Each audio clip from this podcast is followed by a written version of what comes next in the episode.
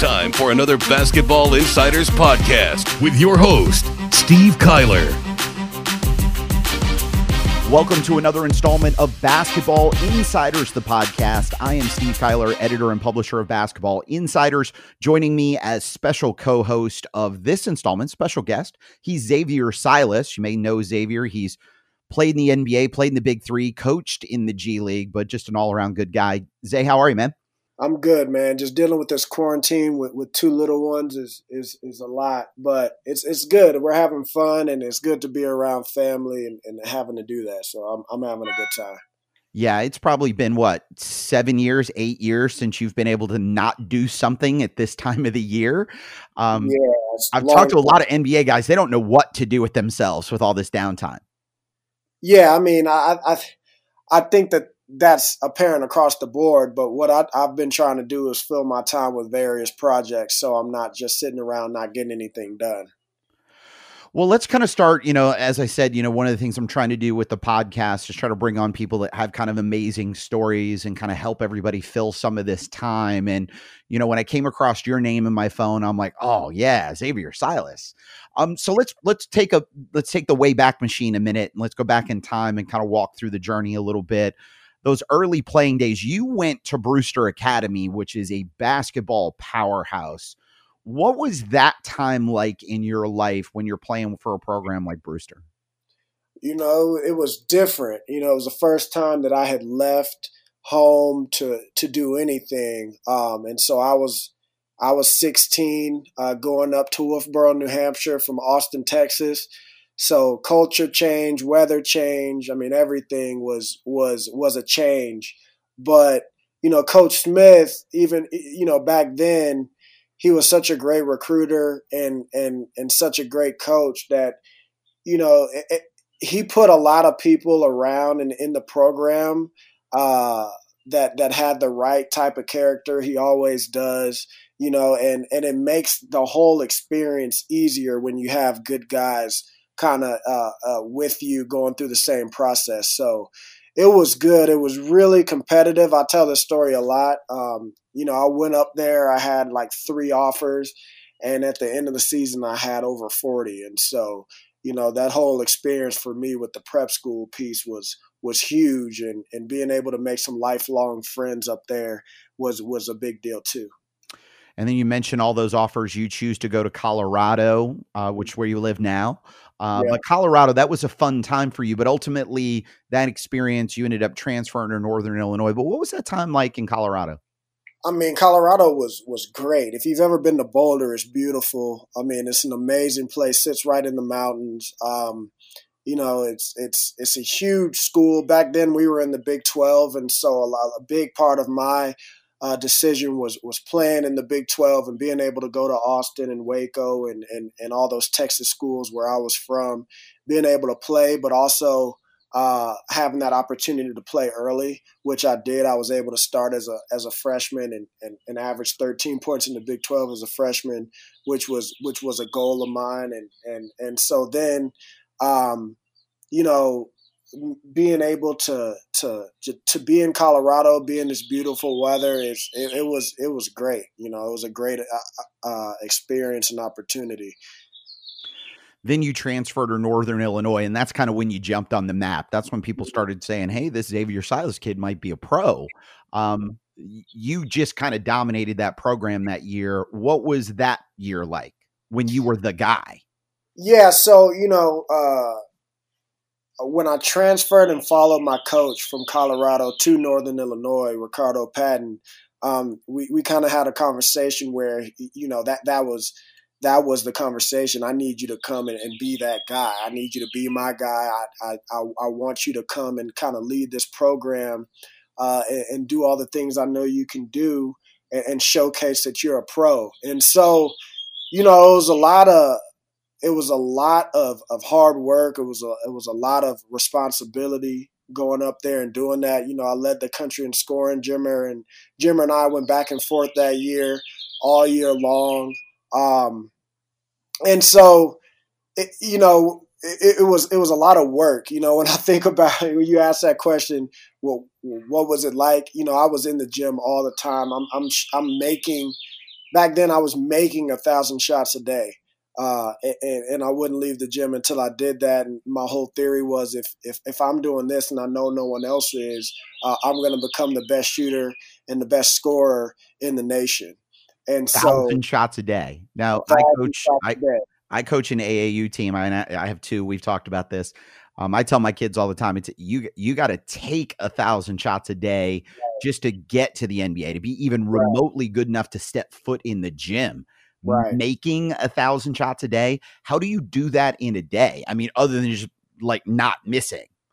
Well, you know, you you with me, uh, I would shoot, per, you know, a little bit better than than fifty percent, and so I'm doing two thousand to twenty two hundred shots a day. Um, and you you know I, am I'm, I'm working on floaters. Every a lot of things are around the rim, so it'd be like 250 floaters, 250 close mid range, 250 uh, long mid range, and then 250 threes. And so uh, you know breaking it down like that, um, seeing the ball go in all those times. Uh, you know, I put a, it was a huge foundation uh, for me becoming like the shooter that I was able to become in, in my career uh, because of those those times that I put in in DeKalb, Illinois. It's not much to do there. Um, you know, so I lock myself in the gym. I don't recommend a thousand shots a day because I have to have surgery on my shoulder and elbow because of the overuse. But um, you know that that's that's kind of what I remember, and that's what my days were looking like back then. It was. I'm gonna tell you, my shoulder hurts just hearing you explain it. Right. So we meet as you're coming out of uh, Northern Illinois. I think that was 2011. Uh, right. you make the decision to go pro, and you were at Impact Basketball, right? That was where we met. Yep. Yep. Yep, yep. So you're out there with all those dudes, and that class was a bit nuts that was in the gym with you. But I remember this. We walked in the gym, and I'm like, who's that guy?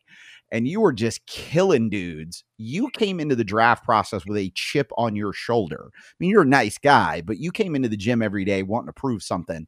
Did you feel like that was just how you had to do it because you were that guy from Northern Illinois? You weren't that guy that was on a lot of people's mock drafts? Yeah, you know, it, coming from a small school, even though I had played at, at a big school and had success, you know, those last two years uh, going and, and, and scoring all those points or whatever, it was like it almost didn't matter, right? And so, you know, all that work that I just explained, um, when I'm coming out, I'm still not one of those guys that, that, that they were talking about, and, and but I get to work out with them, right? And I get to see them every day, and and and go at them. And so that was my mentality, and it kind of has been since I left Colorado. Is anytime I see somebody um, that that is supposed to be that guy, I'm going at him and, and showing him why I'm that guy too. So you go undrafted in 2011, and and I lived that moment with you, so I know how you felt. But talk about that now in retrospect. Was that as crushing a moment, or was that just as the process played out, you kind of saw it coming and on the next one? Yeah, you know, like with the with the Sixers, they had let me know that that that they wanted me to be a part of their program throughout the entire um, process, the entire draft process. They didn't have a, a, a lot of draft picks then. Um, and so they called me on draft day and said, look, we, we're not going to draft you, but we want to bring you in. Um, and and we want you to be a part of the program. And so for me, you know, I'm I'm thinking that I might go to a few other teams that we were talking about and you know, I was on a lot of draft boards and stuff like that, but it was almost, you know, it was actually exactly like a two way kind of uh, relationship before two-ways really existed. Um, and so it wasn't super crushing or bad back then, um, just because I kind of knew what was what was coming.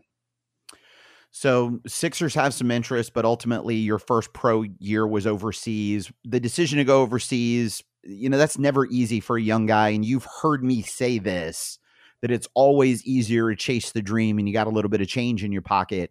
You almost had to take that opportunity, didn't you? Well, not even, you know, if you if you remember, it was the lockout, right? Yeah. And so the real reason I went was because of the NBA lockout, and and I was waiting on training camp to start with the Sixers. And so how it worked was, you know, I'm I'm, I'm in Vegas. I'm playing in that lockout league in at Impact, where where all the pros. That was a were. good week, wasn't it? Yeah. We had fun that week. so I'm planning that, and then like I wake up, and it happened all really fast. I'm staying at my uncle's house uh, out in in Vegas, and you know, like I check my phone uh, Gravelines in in France offered me a really good deal um, to come, and they gave me a buyout, um, or or not even a buyout, just an NBA out uh, for when the NBA season started. I can just leave and come back. And so I said, all right, well, I'm just here playing anyway. I might as well go and, and see what it's like. Um, and so I was able to do that. And then as soon as the season uh, as soon as the NBA started, I came back and, and I left and I went to, to training camp with the Sixers. Then you spent some time in the G League. Um, right. And that was before it was the G League. That was still the D League. What were those right. early days like in the D League? Uh, you hated every second of it, didn't you? It, it was a lot like it was, it, like it is now, except not as glamorous. And so for us back then, um, we would play a lot of the teams that were closer to us. I think that for one, there's more teams now, but two, uh, you travel a lot more now too. So we played Springfield. You know, I'm, i was up in Maine um, because back then the Sixers, the Boston Celtics, and the Charlotte Bobcats were were uh, used Maine as their D League team, right? And so this was back when there wasn't a one for one. Uh, there were multiple teams on uh, that used one G League team, right? And so uh, the Sixers, you know, I, I, went there because they were the Sixer affiliate. they wanted to keep an eye on me, and and but to answer your question, I mean, a lot of travel by bus you know, we're, we're going and playing Springfield a thousand times, Erie a thousand times. Uh, there weren't any New York teams. There weren't any Philly teams. And, uh, we played Fort Wayne a lot, Canton a lot. Um, and so, you know, it, it, was a grind, just like the G League is now. It's a total grind dealing with uh, everyone who who wants to make it, wants to get that call.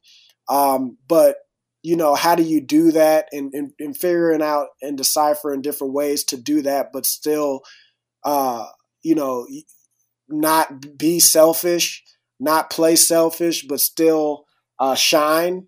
And so it's a big, big uh, mental battle that you have day in and day out with the G League on on or the D League too. Is, is how do you be that guy? How do you be someone who an NBA teams want and stick out, but still not play uh, selfish and be someone who they don't want? And so it's it's it's a, it's a process, but I was able to to get that call up that my rookie year there, and and it all kind of worked out in that regard. Then you got summer league. That summer league really looked like okay, the world was going to open up, and you're going to get a full time right. contract, and then right. you get elbowed in the face and have to have uh, surgery. I remember that. I'm like, where the hell did Zay go? And like, you didn't see right. that? And it's like, so talk through that when when you're there. Like, I, I remember that pretty vividly. You felt like all I got to do is come out, handle my business, and I'm there. And then in a moment, it's now all in question. Right. And so, you know, I'm I get called up at the end of my rookie year. I go and, and do. Uh, we're we're in the playoffs. We beat the Bulls uh, in the first round. Um, I didn't dress. I, I worked really hard uh, in that first series off the court, and and then they they uh, say, "All right, you're active." And so now in the second round against the Celtics, I'm active. They actually throw me in a few games. Uh, I, I, got a bucket in the second round of the playoffs, and so I, I was that guy who you know was was up and coming. Uh, they made a lot of roster moves, and so it was a lot of opportunity that year. You know, it was it was really the beginning of the process, right? If you really think about it, because uh, that was the last time that they were kind of good um, and and went to the playoffs before they had all those bad seasons in a row. And so um, going into uh, that that summer league, it was pretty much all I had to do was play solid, right? You know, like I'm starting at the point guard spot for them for the week. um, for for the week down in Orlando. Playing well, playing solid. You know, my my agent's talking about they're talking about like a two year deal. Um, and, and so all I have to do is pretty much play solid. Don't do too much. Don't you know? Don't hurt myself. You uh, seem very comfortable that summer. Yeah, yeah I mean, it, it, was you know, it was it was cool. Like I, w- I was, I was, I pretty much did what I needed to do to prove myself with that organization. Um, and then in the last game of the of the uh, summer league in Orlando, in the second half of the last game, um, I, I I break my or I fracture my skull, and so uh, I, I, catch I catch a headbutt, um, fracture my skull. You know, they rush me to to the emergency room down in Orlando. Um, I go in there. You know, uh, Allen Lump w- was with me. Um, he's he's a Sixers guy. He's still there. We laugh about it every time we see each other. It's, he he was sitting in there with me in the ER, um, and and we get there and they they're asking me all these questions like who's the president of the United States? Well, you know what month is it? Like weird questions, and I'm trying to figure out why. And and you know I didn't know how bad it was because no one ever gave me a mirror. Uh, but it pretty much looked like you take a, a hard boiled egg and you and you hit it with a spoon. And so imagine if if if you're that that indentation was in my uh, it was on my forehead, right? And so um, you literally broke your face. I, I, I literally broke my face, and so at the gym when it happened, you know, I looked over and Doug Collins and in the front office was were they were all sitting kind of on the baseline. We're on the bench, and when I looked at them, they all squirmed and, and you know and said, "Oh, you know." And so I didn't know how bad it was KJ, the the trainer who's actually still there, uh, gave me a mirror and showed me. So I go in. I'm, I'm at the ER. They're like, "Hey, you know, we need to do a CAT scan to see if your brain is bleeding." And I said, "Well, all right." And so like that's when I knew it was super serious. We do the CAT scan. It's not bleeding. Um, and then they said, all right, well, you know, the neurosurgeon walks out and said, all right, well, if it's not bleeding, you're good. We're going to call plastic surgery down here.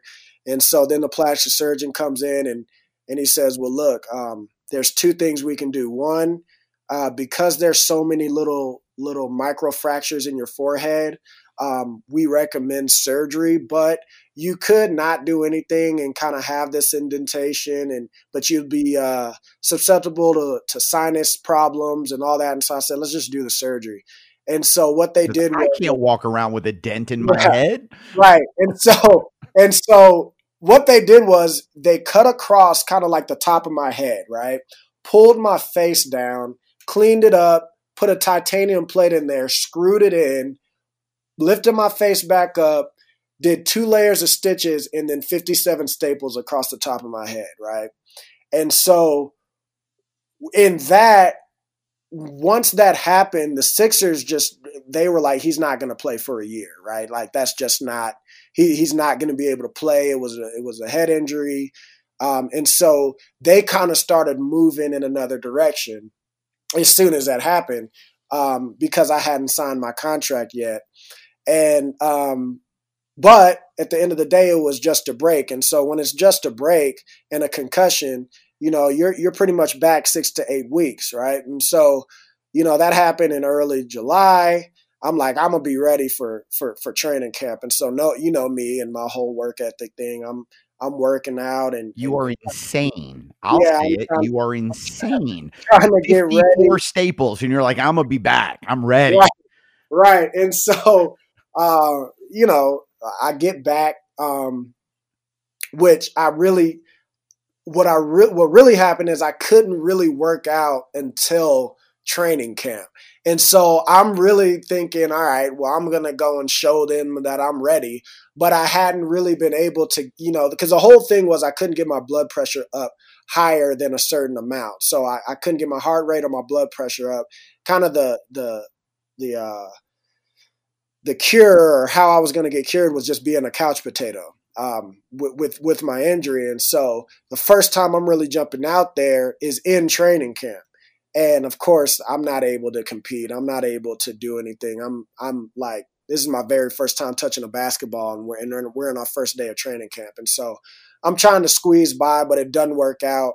They release me, and then I go back into the G League, um, where that year, my, my my sophomore season, I'm playing well, doing well, and of course, here comes the shoulder, right? From all that stuff that I uh, that I was doing before, and my elbow. Like I, I can't extend my elbow, I can't lift my shoulder over my head, and so in February, kind of like around All Star break, um, I take a blow to my shoulder down in down in Rio Grande, and I just I just can't move it. And so uh, I go home to Austin. I get surgery, and and I'm out right. And and and on both on my shoulder, and then a week later on my elbow. And what's funny is is is one of my best friends I grew up with uh, their dad did the surgery and he said he had never seen anything like it. He opened up my AC joint, which is like that joint on the top of your shoulder. Um, he cut it open and a piece of cartilage just fell out onto the table. He, he said he'd never seen anything like it. And so he said, you know, I, he'd been telling me to do the surgery for years and I've been playing through it. So he was really happy I, I went through it. So, you know, that's kind of like my first few years uh, of being a pro. It was a lot, you know, going from not getting drafted to to being in the lockout to having the head injury, but but having a lot of success playing in the second round of the playoffs as a rookie. You know, it was is a lot of ups and downs in that first year. So it, it really kind of front loaded what my career was going to look like in the first 24 months. First 24 months, you were more professional patient than professional player. Right and then you start to like have to do what everybody has to do. You got to try to figure out how to kind of get paid in this. You went overseas, did the overseas right. thing. Mm-hmm. Um, and then this thing, the big three. Ice Cube mm-hmm. says we're going to do this big three thing. Yeah. You were the fourth pick in the first year. One, how did you even get involved in the big three? Well, you know, uh, one of my really good friends, Joe Conley, he was involved with the big three in the first year. And so uh, you know, I had played in the TBT with Joe uh, before, you know, in in the basketball tournament with City of Gods, and uh, we went to the Final Four. I lived in DC um, for for a while, and so I would work out with Joe, uh, who who was uh, he worked with the Wizards in my little stint with the Wizards, and so we developed a, uh, a relationship, and we would work out. And so I was in Greece and he calls me and he says, "Look, man, you know, you you should you should really consider this big three thing. Um, it's coming up. It's new. Um, you know, you have to have NBA experience, which you have. Um, and so I, I, was like, all right, well, I'll, I'll, jump into it. And so I go out there. There's this combine, and you have people like Steve Francis and um, you know, all, all, the, all the, yeah, I mean, all the legends that that that are in the big three now, they were all there, and so we're playing. Uh, and and I did well, you know. Like I go out there, I'm I'm trying to kill these. You dudes. weren't in the league 15 years, and your right. body was all broken down. You were you were in game shape. Right. No, I was ready to go, and so they put me against a whole bunch of people. I mean, the the first see the, the crazy thing is the first um, combine, like all those team captains and all the people that are like established, they were all playing in the combine. And so I was able to play against all of those guys uh, from the beginning. And so being there, doing well, you know, they draft me fourth. Uh, Dr. J drafted me fourth uh, with Bonzi Wells and Jermaine O'Neal and, and, those guys. And, and, you know, uh, my dad and, and Doc are, are really close, and, and so Rick Barry is as well. And it was funny, I get drafted, and then Rick Barry drafts right after us, and he says, you know, I, I can hear him in the back. You know, we were they were doing like interviews, and it was on the loudspeaker, and he said, "Man, I." They were like, well, "How do you feel about your pick?" He said, "I, you know, I like it, but I really wanted that kid Silas." and so when when when uh, later on in the season, um, you know they I'm not playing as much with with uh, with Tri-State and Dr. J, Rick Barry and Scal uh, there and, and, Josh Childress, who I played with with the Wizards. Um, they were like, "Man, we want you to come over here and run and run the show and have some fun." And so I, I did that, and I was able to to kind of start getting some player of the weeks and, and really playing well with those guys, and, and that's who I played with last last summer too.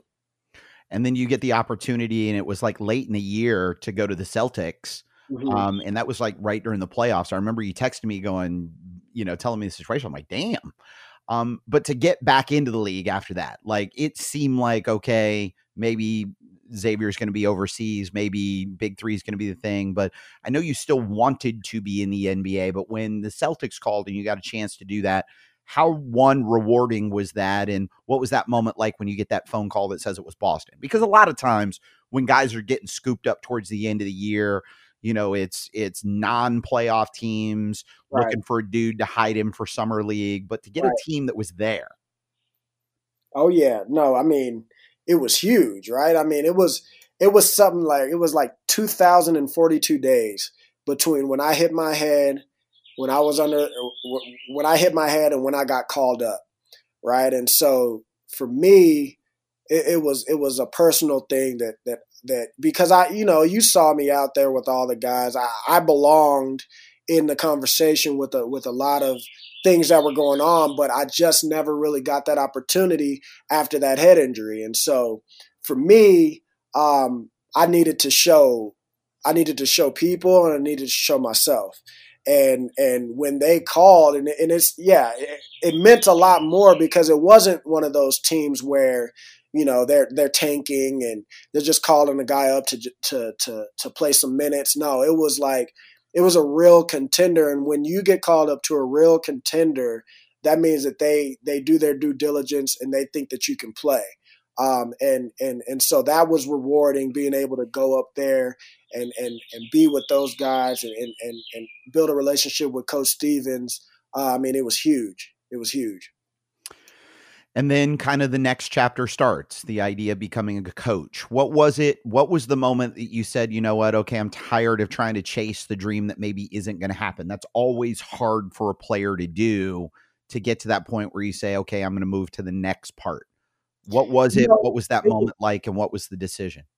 Uh, that moment never really came. You know, growing up, I was always afraid of that moment. You know, it's it's the scary moment. It's the moment that everybody um, that warns you about, oh, you can't play basketball forever. You know what I mean? That's that's what they tell you, you know, growing up. And so uh, for me, um, the moment where I really kind of knew that I wanted to coach and and and that I could be a coach is is like a year before that summer before when I was with um, Power in the Big Three. And how the Big Three works is uh, you have five guys that are that are eligible to play, and then the sixth guy can be on the team, but they can't dress. Right? It's kind of like a reserve. And so Power had brought me in as, as a reserve. You know those those old guys, Corey Maggette and Cuttino Mobley. Um, they they uh, they they played through injury that entire season. They had injuries, and they wanted me to be there just in case they couldn't go. Right? And so what what it turned into was a was a coaching role uh, with, with Nancy. You know, Nancy was like, "Look, I need your help. Um, I, I, want you to be a coach. I want you to have a voice. I, I want you to to kind of kind of do it." And so I'm like, "All right, well, I'm super young. You know, um, Corey Maggette, Cuttino Mobley, Big Baby, Birdman, like that's our team, right? And, and Q Rich and Quentin Richardson. So that's our team.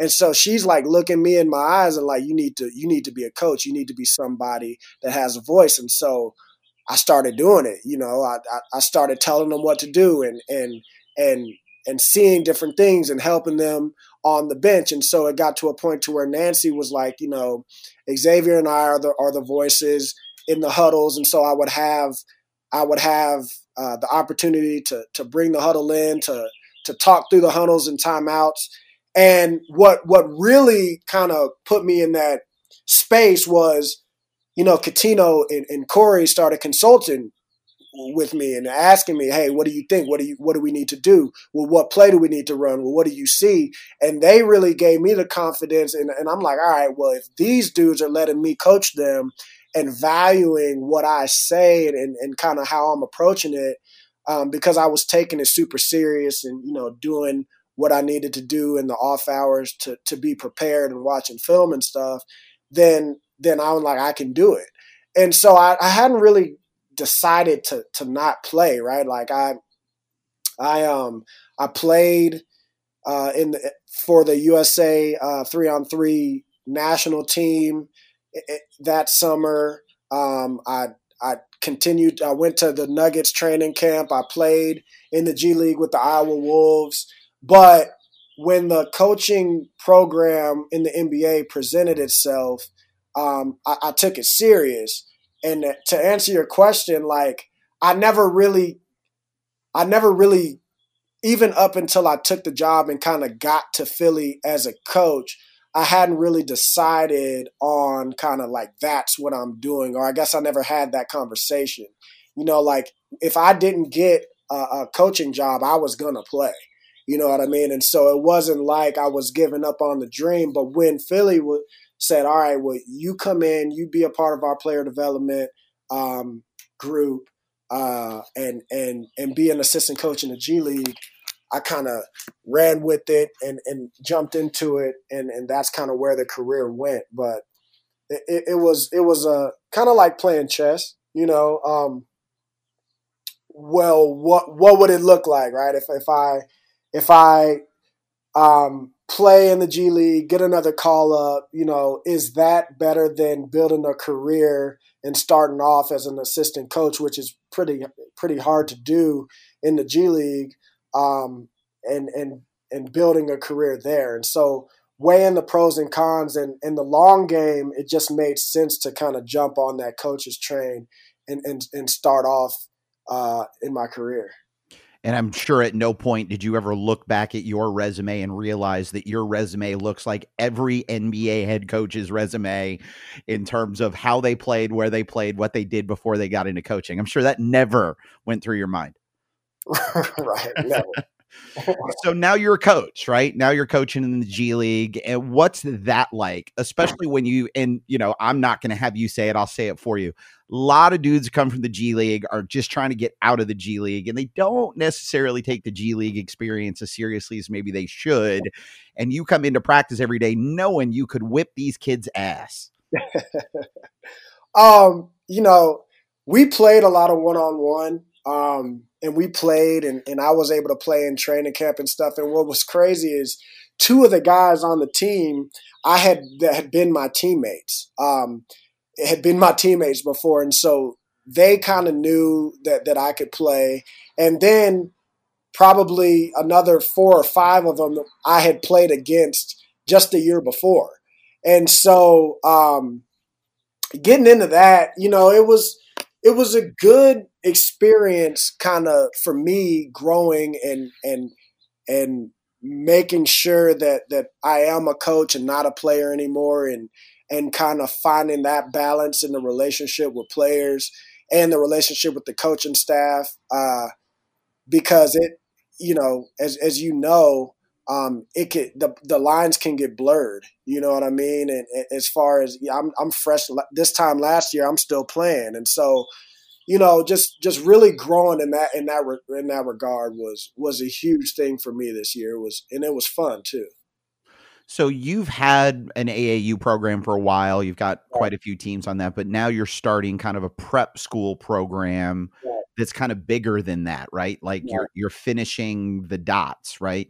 You started with some of it, now you've finished the next part of the dots. What was it about starting a prep program and and talk a little bit about what your motivations were there? I, I think that you know with club, um, you you understand that it's a lot of people and a lot of club teams, and they're all competing to to get the best players to play on these third, on these uh, on these in these three weekends. There's three live period weekends where you can play, right? Um, when it, when we're talking about high school, we're talking about prep school. Uh, th- there's a live period the entire high school season, right? And so when we're talking about club or high school, it's all about exposure and getting in front of kids. Or I'm sorry, getting in front of coaches and getting the kids that exposure that they deserve or need to be seen and evaluated.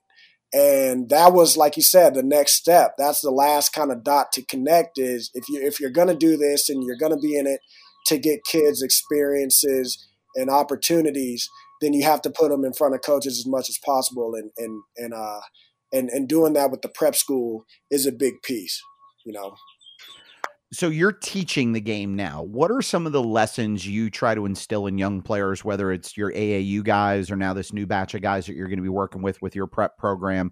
What are some of the things that you're trying to teach them about success in basketball? Whether it's, you know, obviously the ultimate success is the NBA, but there are a mm-hmm. lot of successes before you get there.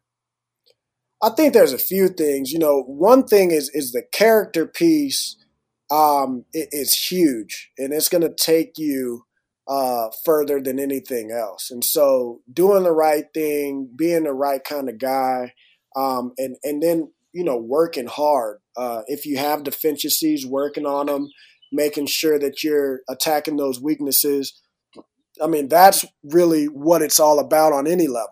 You know what I mean? If you're a if you're an a hole, no one wants to work with you, and if you don't want to work hard, no one wants to work with you. And so if you can if you can check those two boxes, um, and and be positive in that regard, then then you're you're good. You know what I mean? And if you're there and we're having a conversation, you you you have some type of talent, and so um, that's really that's really the main thing that I kind of try to get get across. All the other stuff is it's not rocket science, you know, like with the basketball piece. There's a whole bunch of drills and all this stuff that you can do, but when it comes down to it, it's what's inside and, and the type of person you are that's going to get you over that hump.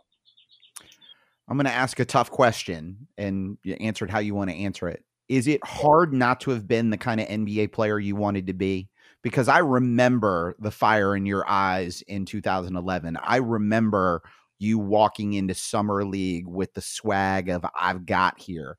I remember how much work you put in toiling in the G League, playing overseas to get that opportunity. You're in the Northern Arizona Suns with our guy Cody Toppert. You get that phone call for the Celtics, and then it didn't stick. That it mm. just didn't happen like that. Is, is it hard to have not been that guy? You know, I, I don't think so. Uh, just because of the work that was put in. You know, um, for me, it would be hard if I had regrets like it'd be hard if I didn't work as hard as I possibly could. You know, if, if it was something that I left on the table or, or whatever, um, it, it, would be super hard. You know what I mean? Um, just like just like with anything, you know, the, the biggest thing that'll eat you alive is regret. And so one thing, and I learned this from a young age, is is I don't want to have any regrets, and, and that's what my dad had all, has always taught me. So if I'm not going to have this career or whatever, um, or, or, or have the, the amount of NBA games that, that I thought I should have or I wanted. It's not going to be because of something that I did, right? And and so or or I didn't do. And so I'm able to to to look in the mirror and and know um, that I did enough. Um, and and the people that are close to me and the people that know my journey, like you, of course, you know what it is. And sometimes it really just comes down to the opportunity and and and having it or not having it.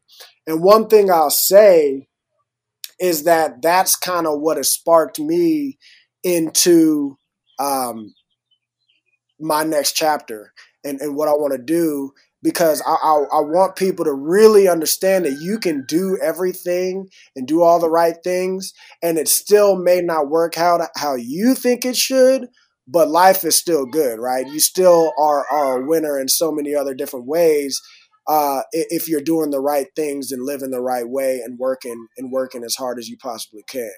And so uh, the next chapter of being a coach, I mean, if I didn't do all that stuff that that that that I did and put all that work in, I wouldn't be in the position that I'm in to to be able to be a, a coach for for the rest of my life. And so um, you know that that's that's huge and, and I don't see it as as like all the work that I put in went in the vain. I just think that that it was it was uh, the opportunity wasn't right and it wasn't in the cards, but that doesn't mean that that it wasn't successful. You know what I mean? People ask me this all the time because this was my 22nd year in the NBA. And it's like, I, I marvel at 22 years. Like when I started this, there was no way I thought I'd be around this game for 22 years, right. let alone be anybody anyone cared about, let alone to be in video games and have people know who I am. Um, the journey. I wouldn't trade the journey for anything. I mean, would I have right. liked the journey to have given me Adrian Wojnarowski money? Sure, who wouldn't? But right. the journey like got me to here has been amazing and all the people I've got to know, You've got to play basketball around the world, fourth pick in the big 3. Um, and now you're in a position now to do a lot for young people. And and I I mentioned that you're starting a prep program, but but talk specifically about some of the things that you're doing and how that works. So you know, we we started a uh, we started a, a, a, Colorado prep. It's it's out in, in in Superior, Colorado, at a beautiful facility, sports stable. Um, we're we're going to be a member of the Grind Session, which is a national prep league.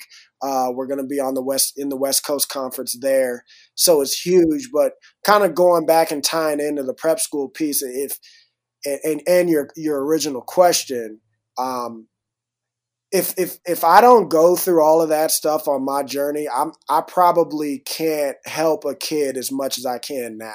You know, like if it was a one um if if I if I would have gotten drafted and stayed with the Sixers for my entire career and had that, I mean, I wouldn't know as much as I know.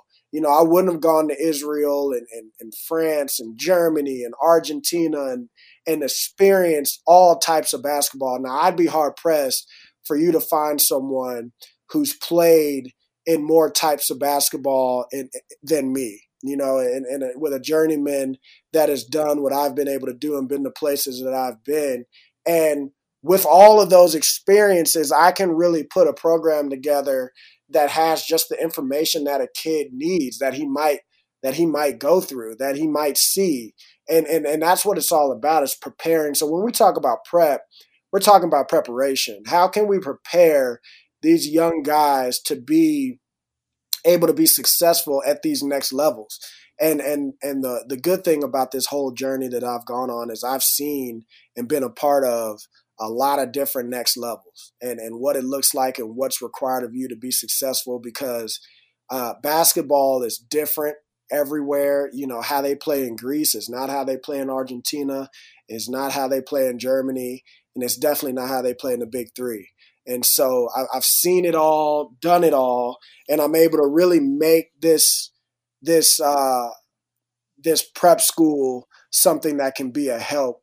Um, the the biggest thing that I want to do in this prep school, you know, uh, personally, is kind of grow. You know, grow administratively, what it looks like scheduling games, how it feels, um, having those conversations, having recruiting conversations with families, and and that's something that happens in in club basketball, but not not to this kind of magnitude of of you know making sure that the academics are are up to par and, and partnering with with schools on that on that piece, but recruiting guys and, and, and building a roster and really putting something together that'll be successful. Um, you know, everything from the travel uh, and scheduling games and, and, and where it makes sense logistically. And then also, you know, the fundraising piece, uh, raising money for, to, for, for the kids to be able to do this. And so all of that stuff um, is, you know, when, when we, had our our Sixers meeting, and you know, one of one of the uh, directors said, "Hey, you know, during this time, take up one of those projects that you always wanted to do. You know, um, work on your craft. There's always stuff that we can get better at." And so when they said that, I really sat down and and kind of put it all together. Where this is something that's going to make me a, a better coach in the long run, give me some experiences that you're just not going to get anywhere else uh, but also do a good thing for all, all the kids too, because there's a huge need in Colorado, uh, and, and especially in this part of the country for for this type of opportunity to go and, and play on a on a national league and get that type of exposure. I mean, it just doesn't exist in this state. So we're the first ones to do it. Um, and, and it feels good to get it going, but it's a lot of work, but it's a lot of growth involved too. Sounds like it's also very personally rewarding. Oh yeah, I think so. You know, as soon as we start getting them in here and and getting them scholarships, I mean, I I was talking to uh, my family the other day, and I think probably the the most significant and influential thing for my family that has ever happened is my dad getting a scholarship, right? Because if my dad doesn't get that scholarship to Stephen F. Austin, he's not able to be an Amer- All American. He's not able to go to the Spurs. He's not able to to have the life that has kind of given me a platform and a foundation to do what I was able to do. And so a scholarship can change generations. And when we're talking about my little boys and all that, it all started with my dad's scholarship, you know. And so if if I can get a kid a scholarship, um, that that's that's generation. Uh, that that that can change generations down the road, and so that's kind of my goal and focus um, for now with this whole prep thing because I, I think there's a lot of guys that deserve it. They just aren't getting the opportunity here. I want to ask this question for you, then we'll wrap it up right here because I told you about 45 minutes and we're at the 45 minute mark, but I want this one. Um, what's your dad more proud of? The fact that you've become a high level basketball player or that you're starting this amazing prep program? You know, I don't know, but I can get him. He's he's he's he's right inside. I'll have you ask that question again because he's with me during this whole COVID thing. Um, I wouldn't let him go home. He came to visit me during the coaches thing, or, or to watch me coach up in Delaware. But here, here he is right here. So ask that question one more time. Mr. Silas, how are you? Uh, been a minute. So I asked Xavier this question. What are mm-hmm. you as a dad more proud of? The fact that he's become a high level basketball player that he's doing this amazing prep program? Um, a little bit of both. Uh, when he first started playing in college, it was something that uh, was a dream, a dream come true for me because I saw him in high school and it was just everything for me to see him develop and grow as a as an athlete and, and go on to the next level, especially on the D1 levels. Now it's hard to sit down and watch him play because I got a different feeling. You know, I, I be it, it's not like me out playing. It's like it's a lot. it, it is tough and it's a lot I mean, it takes a lot out of you to go to sit in the stands and watch him play. But I'm I'm very proud of him on his basketball playing career. Now, coaching, I really I really think he's real great. Uh, I told him that his resume, when you look at his playing career, that yeah. checks the box of pretty much everybody coaching in the NBA. So he he he's got the resume of a high level coach. Absolutely, already, and uh, I'm glad that uh, Philadelphia gave him this opportunity because he basically shines in a lot of things we we we brought him up and put him into. So, given the opportunity, um, I'm not afraid of what he, how far he can grow, how, how how good he can be. Just you know, like in anything, you just need that opportunity. And now that he's gotten that opportunity, I, I, I can sit back and watch him from the stands, and he's real into it. So he's gonna do very well with this uh, program he's putting together. This school, he his dream, one of his dreams.